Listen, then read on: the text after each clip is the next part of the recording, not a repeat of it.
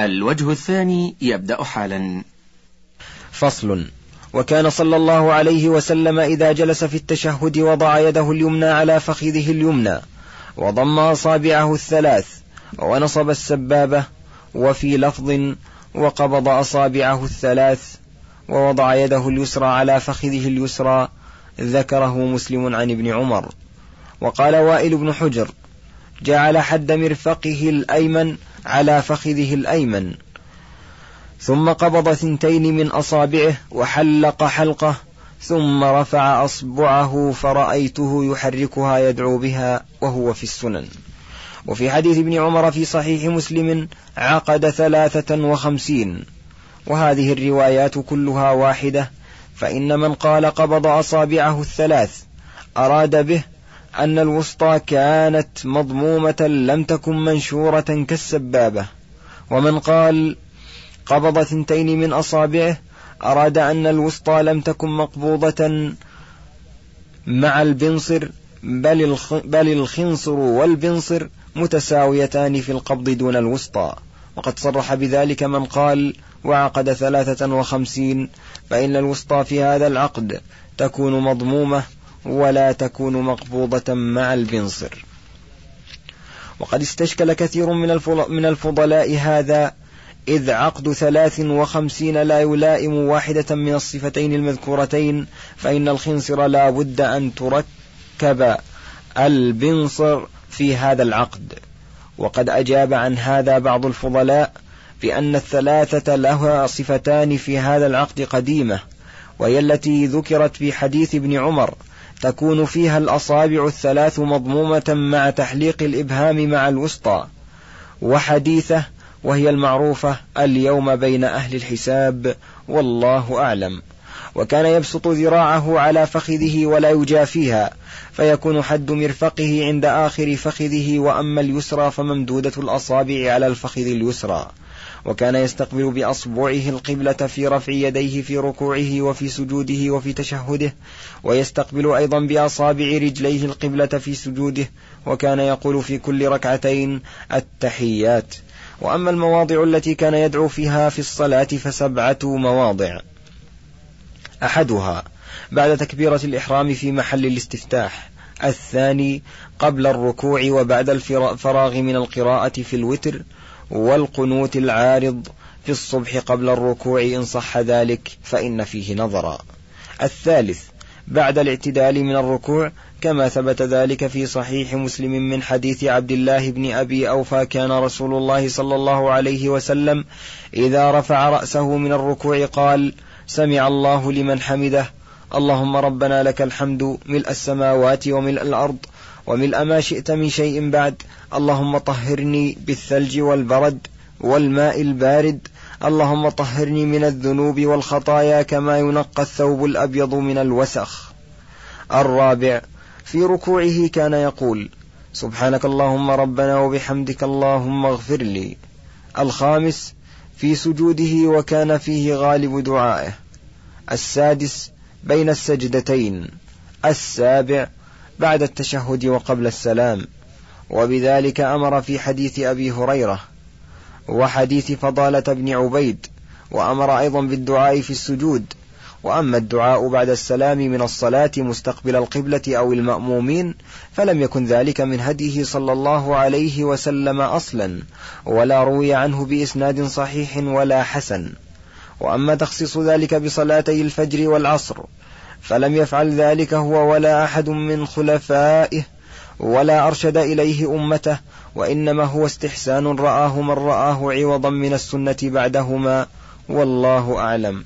وعامة الأدعية المتعلقة بالصلاة إنما فعلها فيها وأمر بها فيها وهذا هو اللائق بحال المصلي فإنه مقبل على ربه يناجيه ما دام في الصلاة فإذا سلم منها انقطعت تلك المناجاة وزال ذلك الموقف بين يديه والقرب منه فكيف يترك سؤاله في حال مناجاته والقرب منه والإقبال عليه؟ ثم يسأله إذا انصرف عنه ولا ريب أن عكس هذا الحال هو الأولى بالمصلي إلا أنها هنا نكتة لطيفة وهو أن المصلي إذا فرغ من صلاته وذكر الله وهلله وسبحه وحمده وكبره بالأذكار المشروعة عقيب الصلاة. استحب له أن يصلي على النبي صلى الله عليه وسلم بعد ذلك. ويدعو بما شاء. ويكون دعاؤه عقيب هذه العبادة الثانية. لا لكونه دبر الصلاة. فإن كل من ذكر الله وحمده وأثنى عليه وصلى على رسول الله صلى الله عليه وسلم واستحب له الدعاء عقيب ذلك كما في حديث فضالة بن عبيد إذا صلى أحدكم فليبدأ بحمد الله والثناء عليه ثم ليصلي على النبي صلى الله عليه وسلم ثم ليدع ثم ليدعو بما شاء. قال الترمذي حديث صحيح. فصل. ثم كان صلى الله عليه وسلم يسلم عن يمينه. السلام عليكم ورحمة الله وعن يساره كذلك. هذا كان فعل هذا كان فعله الراتب رواه عنه خمسة عشر صحابيا. وهم عبد الله بن مسعود وسعد بن أبي وقاص وسهل بن سعد الساعدي ووائل بن حجر وأبو موسى الأشعري وحذيفة بن اليمان وعمار بن ياسر وعبد الله بن عمر وجابر بن سمرة والبراء بن عازب وأبو مالك الأشعري وطلق بن علي وأوس بن أوس وأبو رمثة وعدي بن عميرة رضي الله عنهم. وقد روي عنه صلى الله عليه وسلم أنه كان يسلم تسليمة واحدة تلقاء وجهه ولكن لم يثبت عنه ذلك من وجه صحيح.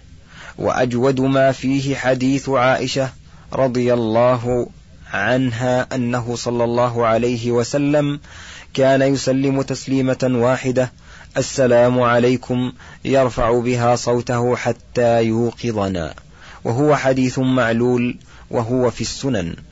لكنه كان في قيام الليل والذين رووا عنه التسليمتين رووا ما شاهدوه في الفرض والنفل. على أن حديث عائشة ليس صريحا في الاقتصار على التسليمة الواحدة بل أخبرت أنه كان يسلم تسليمة واحدة يوقظهم بها ولم تنفي الأخرى بل سكتت عنها وليس سكوتها عنها مقدما على رواية من حفظها وضبطها وهم أكثر عددا وأحاديثهم أصح وكثير من أحاديثهم صحيح والباقي حسان. قال أبو عمر بن عبد البر روي عن النبي صلى الله عليه وسلم أنه كان يسلم تسليمة واحدة من حديث سعد بن أبي وقاص ومن حديث عائشة ومن حديث أنس إلا أنها معلولة ولا يصححها أهل العلم بالحديث. ثم ذكر علة حديث سعد أن النبي صلى الله عليه وسلم كان يسلم في الصلاة تسليمة واحدة قال وهذا وهم وغلط وإنما الحديث كان رسول الله صلى الله عليه وسلم يسلم عن يمينه وعن يساره ثم ساق الحديث من طريق ابن المبارك عن مصعب بن ثابت عن إسماعيل بن محمد بن سعد عن عامر بن سعد عن أبيه قال رأيت رسول الله صلى الله عليه وسلم يسلم عن يمينه وعن شماله حتى كأني أنظر إلى صفحة حتى كأني أنظر إلى صفحة خده. فقال الزهري ما سمعنا هذا من حديث رسول الله صلى الله عليه وسلم. فقال له إسماعيل ابن محمد أكل حديث رسول الله صلى الله عليه وسلم قد سمعته؟ قال لا. قال فنصفه؟ قال لا. قال فاجعل هذا من النصف الذي لم تسمع. قال وأما حديث عائشة رضي الله عنها عن النبي صلى الله عليه وسلم كان يسلم تسليمة واحدة فلم يرفعه أحد إلا زهير ابن محمد وحده عن هشام بن عروة عن أبيه عن عائشة رواه عنه عمرو بن أبي سلمة وغيره وزهير بن محمد ضعيف عند الجميع. كثير الخطأ لا يحتج به.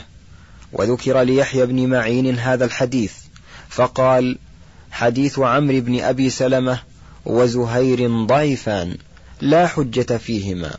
قال وأما حديث أنس فلم يأت إلا من طريق أيوب السختياني عن أنس ولم يسمع أيوب من أنس عندهم شيئا.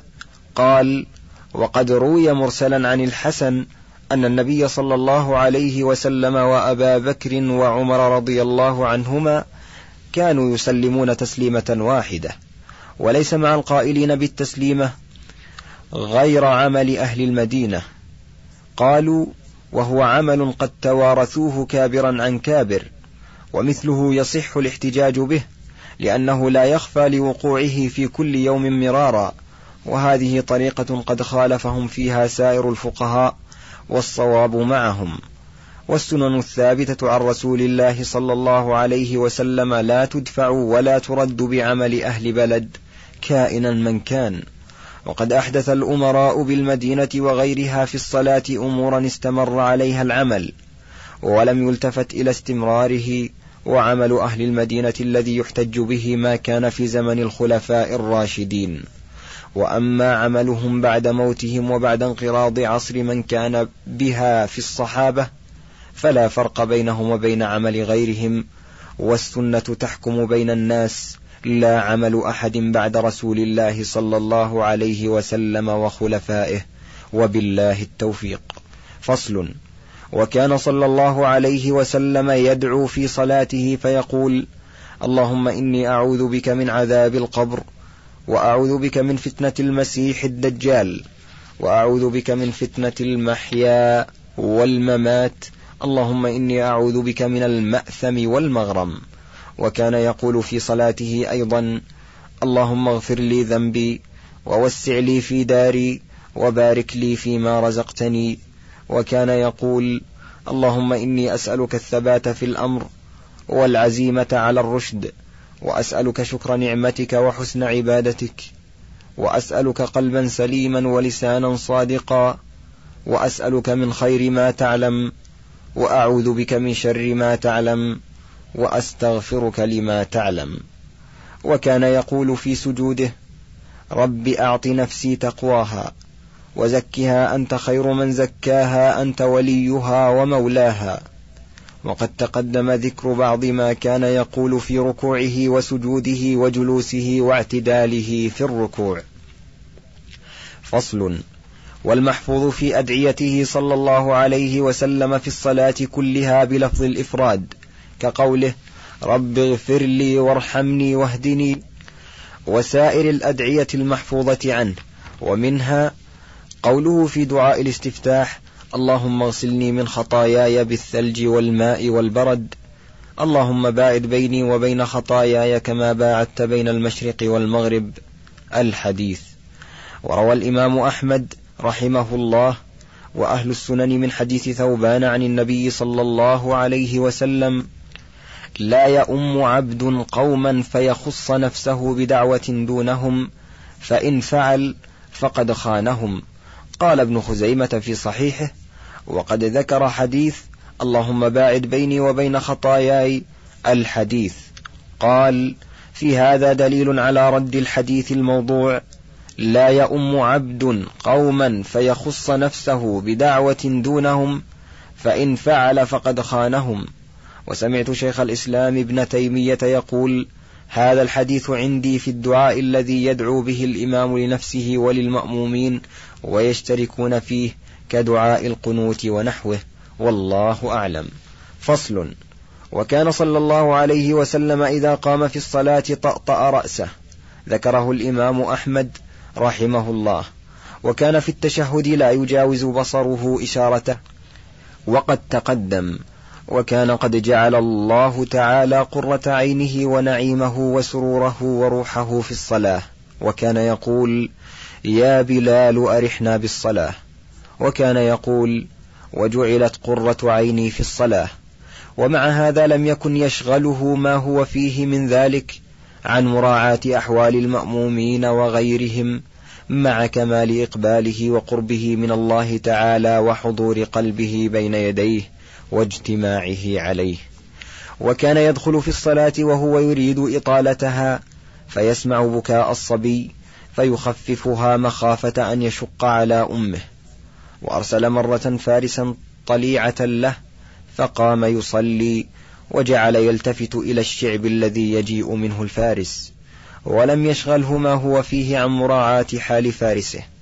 وكذلك كان يصلي الفرض وهو حامل أمامة بنت أبي العاص ابن الربيع ابنة بنته زينب على عاتقه إذا قام حملها وإذا ركع وسجد وضعها.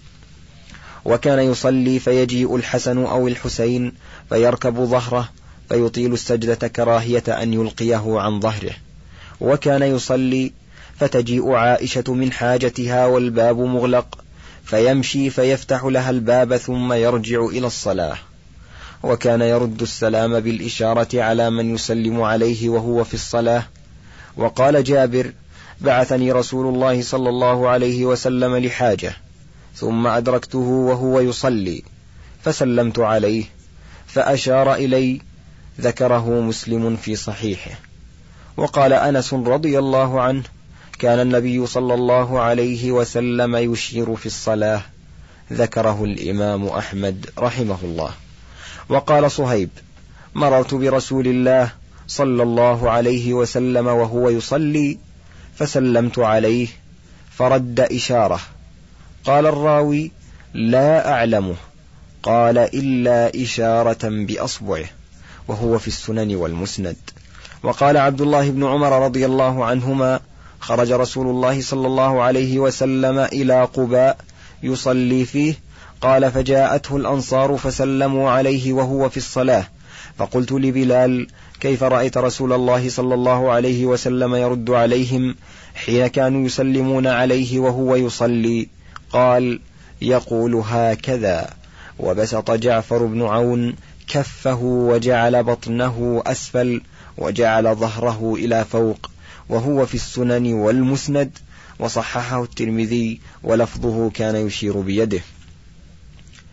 وقال عبد الله بن مسعود رضي الله عنه لما قدمت من الحبشة أتيت النبي صلى الله عليه وسلم وهو يصلي فسلمت عليه فأومأ برأسه ذكره البيهقي. وأما حديث أبي غطفان عن أبي هريرة رضي الله عنه قال قال رسول الله صلى الله عليه وسلم من أشار في صلاته إشارة تفهم عنه فليعد صلاته فحديث باطل. ذكره الدار قطني وقال قال لنا ابن أبي داود أبو غطفان هذا رجل مجهول والصحيح عن النبي صلى الله عليه وسلم أنه كان يشير في صلاته رواه أنس وجابر وغيرهما. وكان صلى الله عليه وسلم يصلي وعائشة معترضة بينه وبين القبلة فإذا سجد غمزها بيده فقبضت رجليها وإذا قام بسطتهما. وكان صلى الله عليه وسلم يصلي فجاءه الشيطان ليقطع عليه صلاته فأخذه فخنقه حتى سال لعابه على يده. وكان يصلي على المنبر ويركع عليه. فإذا جاءت السجدة نزل القهقرى فسجد على الأرض ثم صعد عليه. وكان يصلي إلى جدار. فجاءت بهمة تمر من بين يديه فما زال يدارئها حتى لصق بطنه بالجدار ومرت من ورائه. يدارئها يفاعلها من المدارأة وهي المدافعة.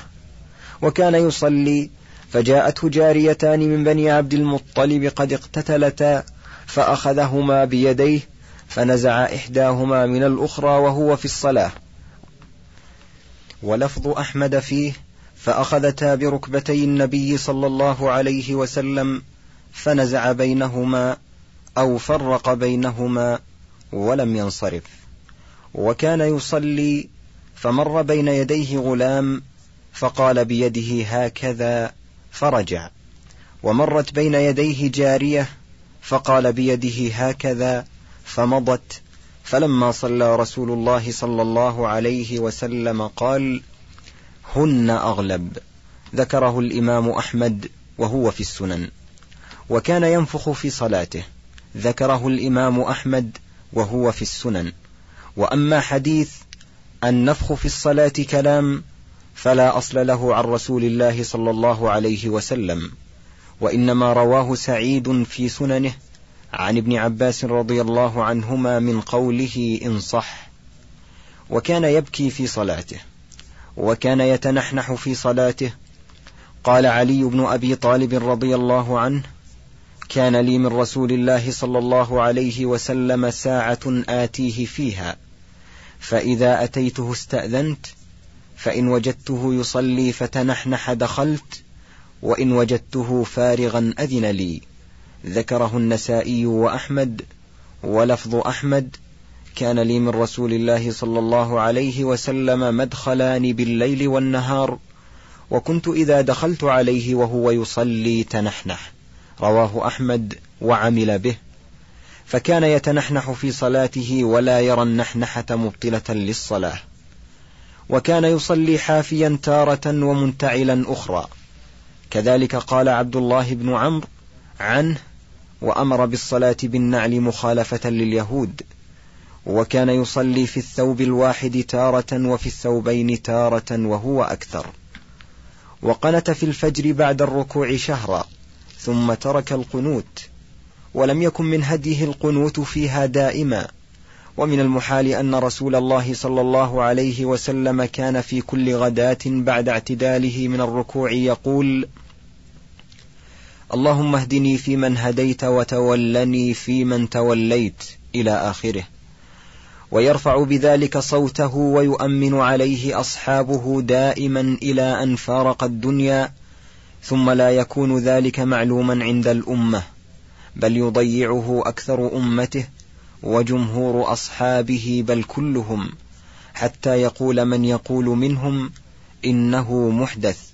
كما قال سعد بن طارق الأشجعي قلت لأبي يا أبت إنك قد صليت خلف رسول الله صلى الله عليه وسلم وأبي بكر وعمر وعثمان وعلي رضي الله عنهم هاهنا وبالكوفة منذ خمس سنين فكانوا يقنتون في الفجر فقال أي بني محدث رواه أهل السنن وأحمد.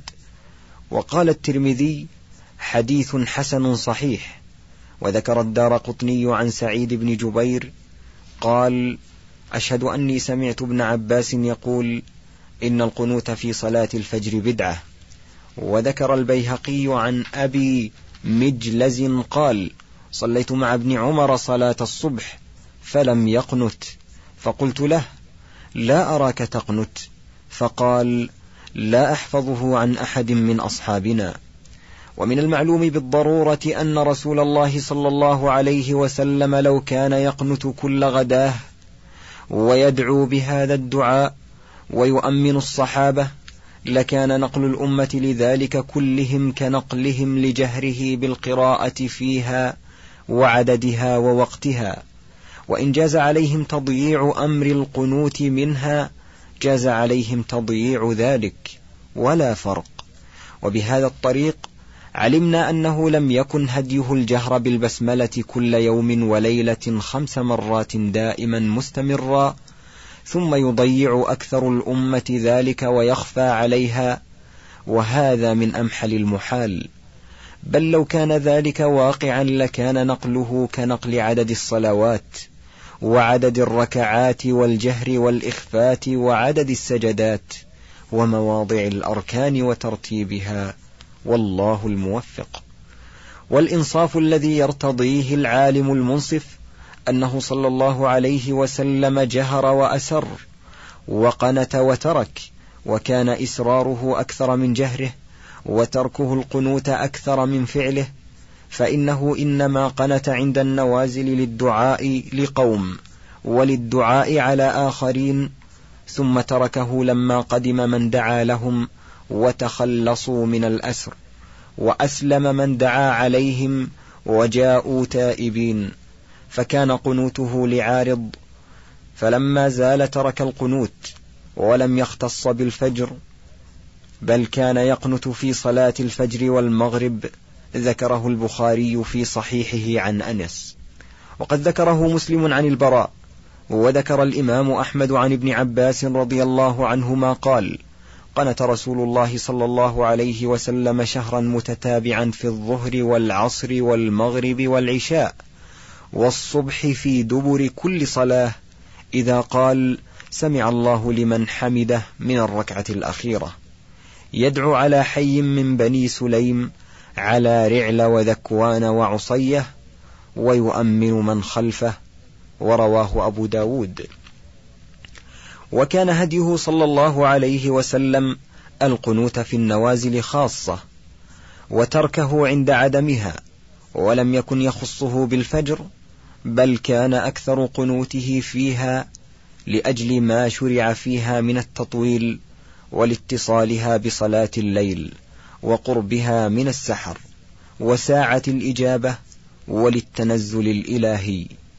ولأنها الصلاة المشهودة التي يشهدها الله وملائكته أو ملائكة الليل والنهار كما روي هذا وهذا في تفسير قوله تعالى إن قرآن الفجر كان مشهودا. وأما حديث ابن أبي فديك عن عبد الله بن سعيد ابن أبي سعيد المقبري عن أبيه عن أبي هريرة رضي الله عنه قال كان رسول الله صلى الله عليه وسلم إذا رفع رأسه من الركوع من صلاة الصبح في الركعة الثانية يرفع يديه فيها فيدعو بهذا الدعاء اللهم اهدني فيمن هديت وعافني فيمن عافيت وتولني فيمن توليت وبارك لي فيما أعطيت وقني شر ما قضيت إنك تقضي ولا يقضى عليك إنه لا يذل من واليت تباركت ربنا وتعاليت. فما أبين الاحتجاج به لو كان صحيحا أو حسنا. ولكن لا يحتج بعبد الله هذا. وإن كان الحاكم صحح حديثه في القنوت عن أحمد بن عبد الله المزني حدثنا يوسف بن موسى حدثنا أحمد بن صالح حدثنا ابن أبي فديك فذكره. نعم صح عن أبي هريرة أنه قال والله لأنا أقربكم صلاة برسول الله صلى الله عليه وسلم. فكان أبو هريرة يقنت في الركعة الأخيرة من صلاة الصبح بعدما يقول سمع الله لمن حمده فيدعو للمؤمنين ويلعن الكفار. انتهى الشريط السابع من كتاب زاد المعاد وله بقية على الشريط الثامن.